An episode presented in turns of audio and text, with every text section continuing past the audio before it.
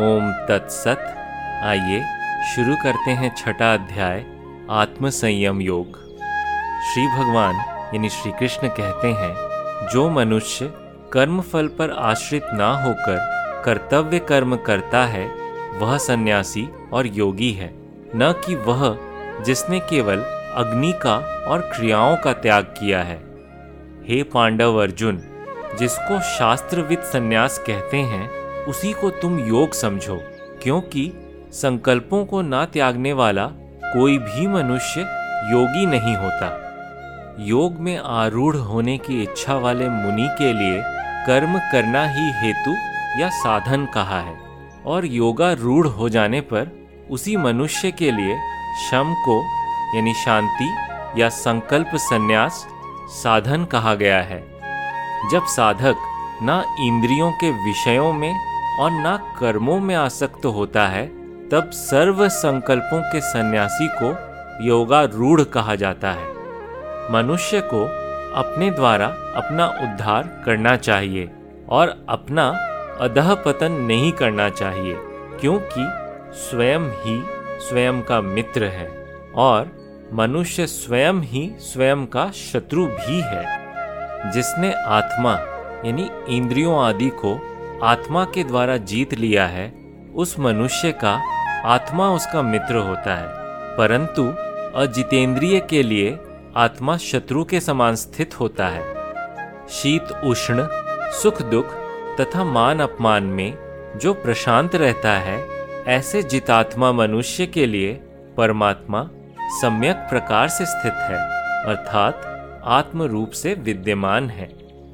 जो योगी ज्ञान और विज्ञान से तृप्त है, जो विकार रहित और जितेंद्रिय है, जिसको मिट्टी, पाषाण और कंचन समान है, वह परमात्मा से युक्त कहलाता है। जो मनुष्य सूरिद मित्र, शत्रु, उदासीन, मध्यस्थ, द्वेषी और बांधवों में तथा धर्मात्माओं में और पापियों में भी समान भाव वाला है, वह श्रेष्ठ है। शरीर और मन को संयमित किया हुआ योगी एकांत स्थान पर अकेला रहता हुआ आशा और परिग्रह से मुक्त होकर निरंतर मन को आत्मा में स्थिर करे। शुद्ध, स्वच्छ भूमि में कुश, मृगशाला और उस पर वस्त्र रखा हो, ऐसे अपने आसन को न अति ऊँचा और न अति नीचा स्थिर स्थापित करके, वहाँ आसन में बैठकर मन को एकाग्र करके चित्त और इंद्रियों की क्रियाओं को वश में किए हुए आत्मशुद्धि के लिए योग का अभ्यास करें। काया, सिर और ग्रीवा को समान और अचल धारण किए हुए स्थिर होकर अपनी नासिका के अग्रभाग को देखकर अन्य दिशाओं को ना देखता हुआ साधक को प्रशांत अंतकरण, निर्भय और ब्रह्मचर्य व्रत में स्थित होकर मन को संयमित करके चित्त को मुझमें लगाकर मुझे ही परम लक्ष्य समझकर बैठना चाहिए। इस प्रकार सदा मन को स्थिर करने का प्रयास करता हुआ संयमित मन का योगी मुझमें स्थित परम निर्वाण, यानी मोक्ष स्वरूप शांति को प्राप्त होता है। परंतु हे अर्जुन, यह योग उस मनुष्य के लिए संभव नहीं होता जो अधिक खाने वाला है या बिल्कुल ना खाने वाला है। तथा जो अधिक सोने वाला है या सदा जागने वाला है, उस मनुष्य के लिए योग दुख नाशक होता है, जो युक्त आहार और विहार करने वाला है, यथा योग्य चेष्टा करने वाला है और परिमित शयन और जागरण करने वाला है। वश में किया हुआ चित्त जिस काल में अपने स्वरूप में ही स्थित हो जाता है और स्वयं संपूर्ण पदार्थों से निष्प्रिय हो जाता है उस काल में वह योगी कहा जाता है। जैसे स्पंदन रहित वायु के स्थान में स्थित दीपक की लौ चेष्टा रहित हो जाती है, योग का अभ्यास करते हुए यत चित्त वाले योगी के चित्त की वैसे ही उपमा कही गई है। योग का सेवन करने से जिस अवस्था में निरुद्ध चित्त उपराम हो जाता है तथा जिस अवस्था में स्वयं अपने आप में अपने आप को देखता हुआ अपने आप में संतुष्ट हो जाता है। जो सुख, आत्यंतिक, अतीन्द्रिय और बुद्धि ग्राह्य है, उस सुख का जिस अवस्था में अनुभव करता है और जिस सुख में स्थित हुआ, यह ध्यान योगी फिर कभी तत्व से विचलित नहीं होता है। जिस लाभ की प्राप्ति होने पर उससे अधिक कोई दूसरा लाभ उसके मानने में भी नहीं आता और जिसमें स्थित होने पर वह बड़े भारी दुख से भी विचलित नहीं होता है। दुख के संयोग से वियोग है। उसी को योग नाम से जानना चाहिए। वह योग, जिस ध्यान योग लक्ष्य है, उस ध्यान योग का अभ्यास ना उकताए हुए चित्त से निश्चय पूर्वक करना चाहिए। संकल्प से उत्पन्न समस्त कामनाओं को निशेष रूप से परित्याग कर मन के द्वारा इंद्रिय समुदाय को सब ओर से सम्यक प्रकार वश में करके शनय शनय धैर्य युक्त बुद्धि के द्वारा योगी उपरामता शांति को प्राप्त होता है। मन को आत्मा में स्थित करके फिर अन्य कुछ भी चिंतन ना करें। यह चंचल और अस्थिर मन जिन कारणों से विषयों में विचरण करता है उनसे संयमित करके उसे आत्मा के ही वश में लाएँ, अर्थात आत्मा में स्थिर करें, जिसका मन प्रशांत है, जो पाप रहित है, और जिसका रजोगुण शांत हुआ है, ऐसे ब्रह्म रूप हुए इस योगी को उत्तम सुख प्राप्त होता है। इस प्रकार मन को सदा आत्मा में स्थिर करने का योग करने वाला पाप रहित योगी सुखपूर्वक ब्रह्म संस्पर्श का परम सुख प्राप्त करता है। योग युक्त अंतकरण वाला और सर्वत्र समदर्शी योगी आत्मा को सब भूतों में, यानी प्राणियों में और भूत मात्र या प्राणी मात्र को आत्मा में देखता है। जो मनुष्य मुझे सर्वत्र देखता है और सबको मुझमें देखता है, उसके लिए मैं नष्ट नहीं होता, अर्थात उसके लिए मैं दूर नहीं होता। और वह मुझसे वियुक्त नहीं होता।